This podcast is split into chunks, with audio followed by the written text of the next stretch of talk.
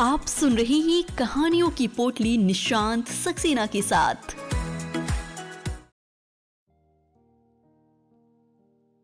Hello, नमस्ते दोस्तों। स्वागत है आपका मेरे पॉडकास्ट कहानियों की पोटली में। मेरा नाम है निशांत सक्सेना। मैं सुनाता हूँ कहानियाँ। आज मैं आपको सुना रहा हूँ जयंती पापा राव जी की लिखी कहानी तालियों। ये एक तेलुगु कहानी है जिसका हिंदी अनुवाद में आपको सुना रहा हूँ। तो चलिए, शुरू करते हैं आज की कहानी। सुबह के सात बज गए। दुर्गा राव स्कूटर बाहर निकालकर चिन बाबू के घर जाने के लिए निकल पड़ा। वो स्कूटर बड़ी तेज़ी से चला रहा है। दुर्गा राव को सारा गाँव नया दिखाई दे रहा है। सड़कों की सफ़ाई की जा रही है, सड़कों पर रंग बिरंगे कागजों से बंधनवार बांधे जा रहे हैं। ऊंचाई में स्वागत पत्र लटका है। पार्क में ऊँचा मंच बना सुंदर ढंग से सजा रहा है। सड़कों के दोनों ओर डीडीटी पाउडर छिड़क रहे हैं। दुर्गा राव रंग बिरंगी सड़कों को देखते और गुनगुनाते हुए तेज़ी से जा रहा है। एक नाई उस तरह दान पकड़कर जल्दी जल्दी आ रहा है। दुर्गा राव ने झट स्कूटर रोककर नाई को टोका। क्यों रे? ये लोग हमारे बूढ़े शहर की शोभा क्यों बढ़ा रहे हैं? अरे, आप नहीं जानते, मंत्री जी आ रहे हैं। ये कहकर उस तरह दान हिलाते हुए बाण की तरह वो निकल गया। तो कराओ, स्कूटर स्टार्ट करके तेज़ी से जा रहा है। वो कुछ दूर तक चलता गया। सड़क के बीच पर खड़े होकर कुछ लोग शोर शराबा करते और चिल्लाते हुए बातें कर रहे हैं। दुर्गा राव ने झट से स्कूटर रोक दिया। जेब से सिगरेट निकालकर सुखलाई और पीते हुए मुँह ऊपर करके उनकी ओर देखते हुए बातें सुन रहा है। में और कुछ स्कूटर, साइकिल, रिक्शा ही नहीं, पैदल चलने वाले लोग भी वहाँ आकर आराम से रुक गए। एक दिन के लिए सुअर और गधों को मवेशी खाने में रखिए। उन्हें खुले मत छोड़िए। आज मंत्री जी आ रहे हैं। जाइए जाइए। और एक गरम गरम चाय पीकर और सिगरेट खरीद कर आज के लिए उन्हें मवेशी खाने में रखिए। सड़क पर मत जाने दीजिएगा। पुलिस ने कल रात ही कुछ लोगों को बंदी बना लिया है। कल छोड़ भी देंगे उन्हें। अब भी उन्हें संभालिए। कुछ कार्यकर्ता सुअर मालिकों को समझा समझाकर कुछ पैसे देकर सड़क खाली करवा रहे हैं। लोग सड़क से हट गए। दुर्गा राव स्कूटर स्टार्ट कर रहे हैं। स्टार्ट करके वो कुछ दूर गया। लोग झुंड के झुंड इकट्ठे होकर सड़क पर खड़े हो गए। आगे जाने का रास्ता बंद हो गया और उसने फिर स्कूटर रोक दिया। सिगरेट जलाकर धुआँ छोड़ते हुए लोगों को देखने लगा। सड़क कार्यकर्ता से निकलने वाली खाली लारियों को रोक रहे हैं। उन लारियों को बगल की सड़क की ओर घुमाए कर खड़ा कर रहे हैं। आज दोपहर को एक एक लारी का एक एक गाँव जाकर लोगों को लाना है। मर्यादा पूर्वक जान लीजिए। हम गौरव के साथ कह रहे हैं, नहीं तो आपकी गाड़ियाँ खराब हो जाएँगी। टायर चकनाचूर हो जाएँगे। हम आवारा लोग नहीं हैं। हम पैसा देंगे। और हम उस चाय की दुकान में जाकर गरम गरम चाय पीते हुए जाइए, आराम से बैठिए। समय होने के बाद हम आपको बुलाएँगे। आप जानते हैं कि जनता की भलाई के लिए हमें कष्ट उठाना पड़ेगा। गाड़ी ड्राइवरों हमें क्षमा करना, ये सब हमारे लिए नहीं, लोगों के लिए ही है। हम सबके लिए है ये। वो कार्यकर्ता कुछ इस तरीके से लारी वालों को समझा रहे थे। दूर रुकने के बाद उन बातों को सुनते हुए लोगों के बीच से स्कूटर चलाते हुए दुर्गा राव आगे निकल पड़ा। स्कूटर स्टार्ट करके वो तेज़ी से चिनबाबू के घर पहुँचा। चिनबाबू का घर छोटा नहीं है। वो अत्यंत विशाल भवन है। भवन सुविशाल ही नहीं तिमंजिला है। उस भवन की ओर चारों तरफ़ चार दीवारी है। ये पौधे हँसते हुए कुशल समाचार पूछ रहे हैं और पूछते हुए हंस रहे हैं, झूमते हुए गा रहे हैं। जी हाँ ये वही फूल पौधे हैं जो उनकी क्यारी में लगे हुए हैं। वो भवन के उन पौधों के कारण शीतल और फूलों की वजह से वो सुंदर है। उन फूलों की हसी में वो डूबा हुआ है। उन फूलों के संगीत में मादकता है। रात के अंधेरे में ये भवन ऐसा लगता है मानो कि चांदी में नहाया हुआ हो। सभी लोग जानते हैं कि उस भवन में रहने वाले चिन बाबू को छोटे बाबू के नाम से पुकारने पर भी वो बड़ा बाबू ही रहेगा। वो छोटा बाबू नहीं हो सकता। सत्य को वो सभी जानते हैं। सब लोगों का कहना है कि चिन बाबू बड़े बाबू ही नहीं, बल्कि राजनीतिक क्षेत्र में तो जैसे राजा हैं। लोग कहते हैं कि जनता की बातों की ओर ध्यान देने वाला प्रजानायक नहीं बन सकता। और इस विषय को राजा जैसे चिन बाबू ने बचपन में ही जान लिया है। नहीं नहीं, कोई भी शासन करे, कैसे भी करे, लेकिन हर एक को पद के प्रति मोह है। न कि प्रजा के प्रति।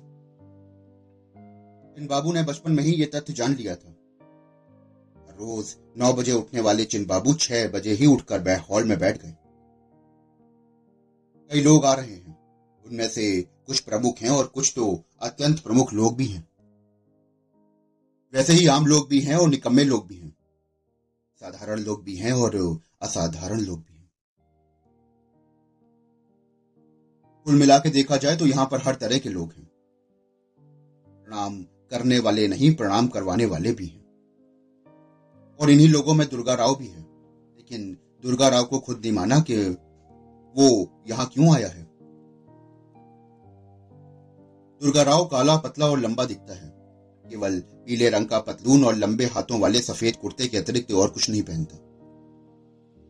काले रंग के जूते के अलावा और किसी रंग के जूते वो नहीं पहनता। सभी के लिए। सभी एक जैसे नहीं होते। इसलिए कॉन्ट्रैक्टर दुर्गा राव सबके लिए एक जैसा नहीं दिखता। वो कुली लोगों के लिए पुलिस जैसा दिखाई देता है। उधार लेकर घर बनवाने वालों के लिए वो छोटा मोटा नौकरी पेशा लोगों की दृष्टि में वो दुख का कारण है। उधार लिए बिना घर बनवाने वाले बड़े लोगों के लिए वो दुखदायक है। लेकिन म्यूनिसिपल ऑफ़िस वालों की दृष्टि में वो महात्मा है। फिर भी चिन बाबू को दुर्गा राव किस तरह दिखाई देता है, वो तो चिन बाबू को ही मालूम है ना कि दुर्गा राव हाथ जोड़ते हुए खड़ा हुआ दुर्गा राव बिना बैठे खड़ा ही रहा। जब दुर्गा राव ने विनम्रता से नमस्कार किया, तब चिन बाबू मुस्कुराए। चिन बाबू ने दुर्गा राव से जो कहा, वो उसे केवल दुर्गा राव नहीं सुना। दुर्गा राव ने हाथ जोड़कर नमस्कार किया और नमस्कार करते हुए उसने जेब टटोली।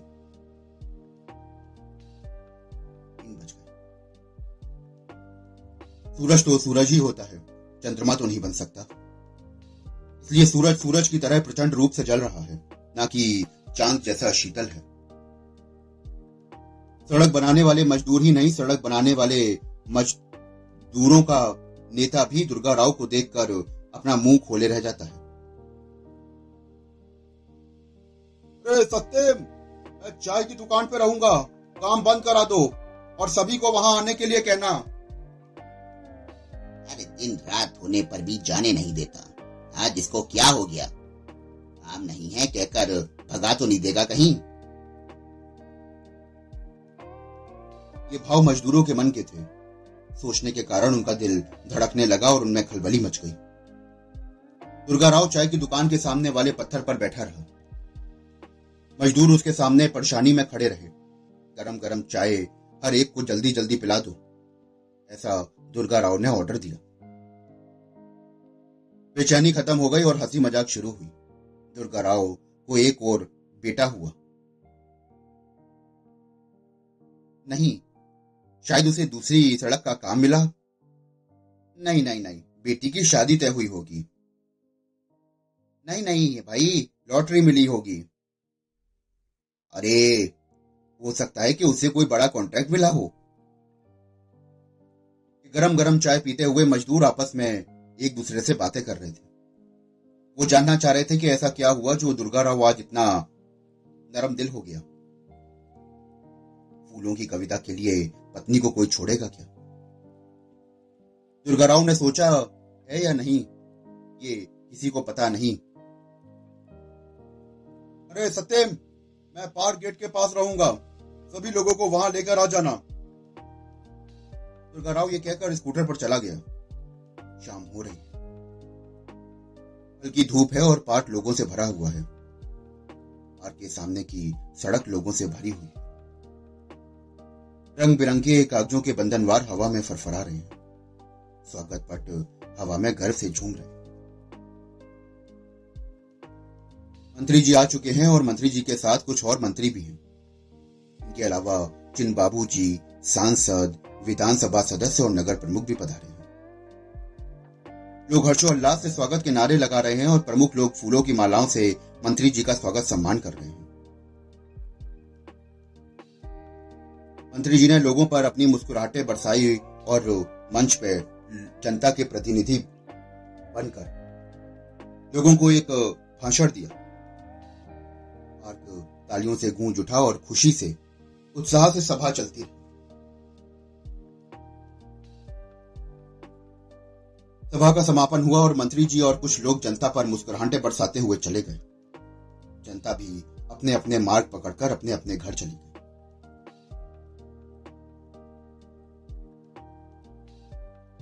दुर्गा राव स्कूटर पर बैठकर कुछ दूर चिट्टेम्मा की शराब की दुकान के पास रुक गया।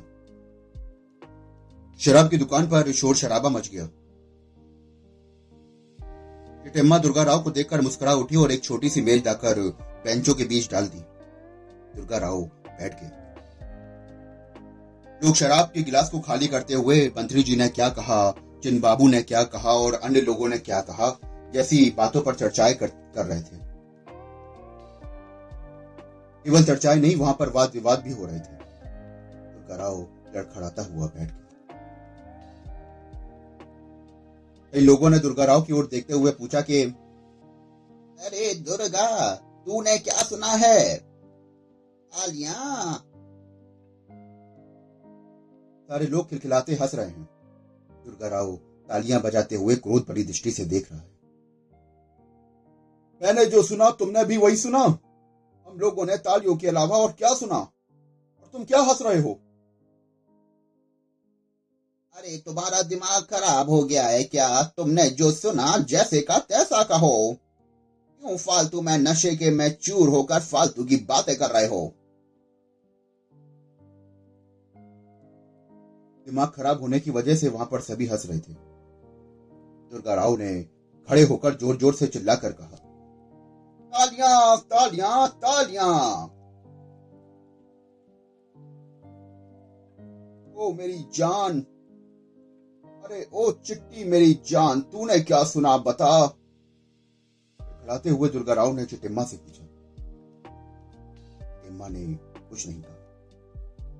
बस तालियाँ बजाई और उसके बाद दो गिलासों में शराब दोनों हाथों से पकड़कर दुर्गा राव के पास गई।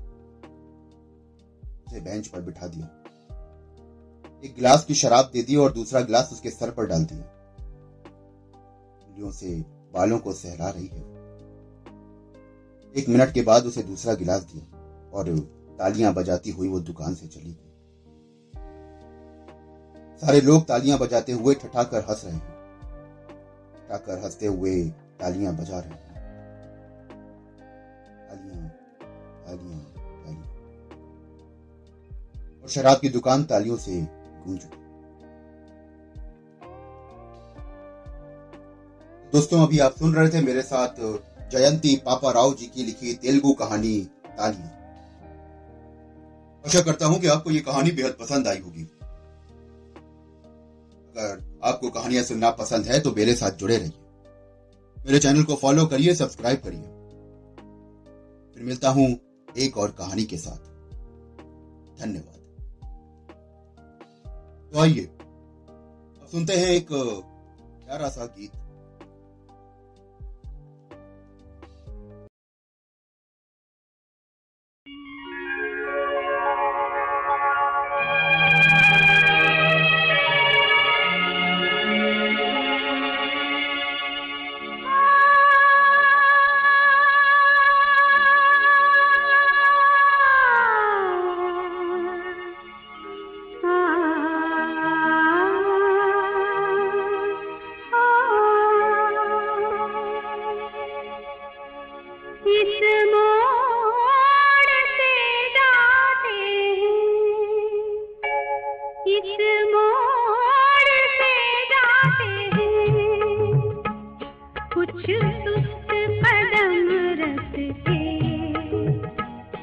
कुछ तेज कदम राही। जाते हैं, कुछ सुस्त कदम रखते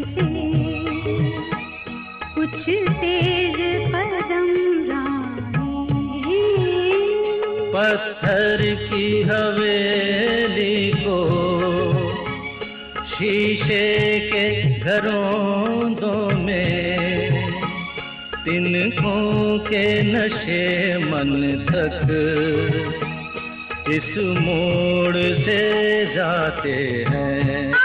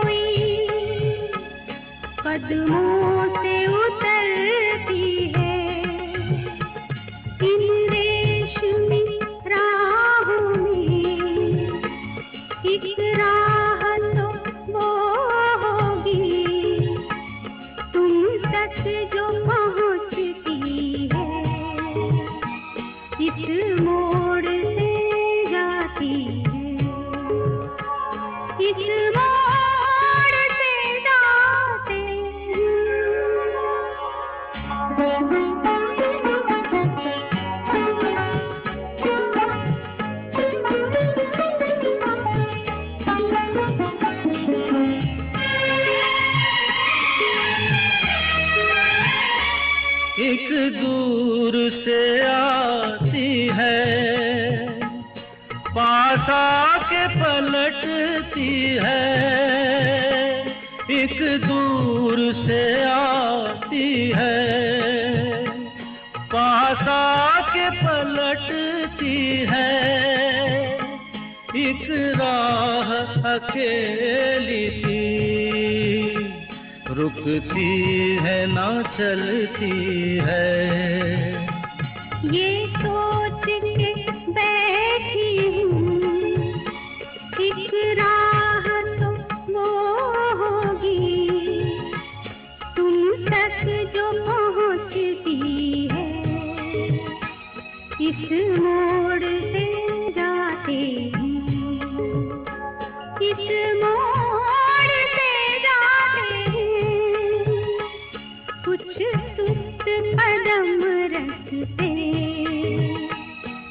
कुछ तेज कदम राहें। पत्थर की हवेली को शीशे के घरों में, तिनकों के नशे मन तक इस मोड़ से जाते हैं।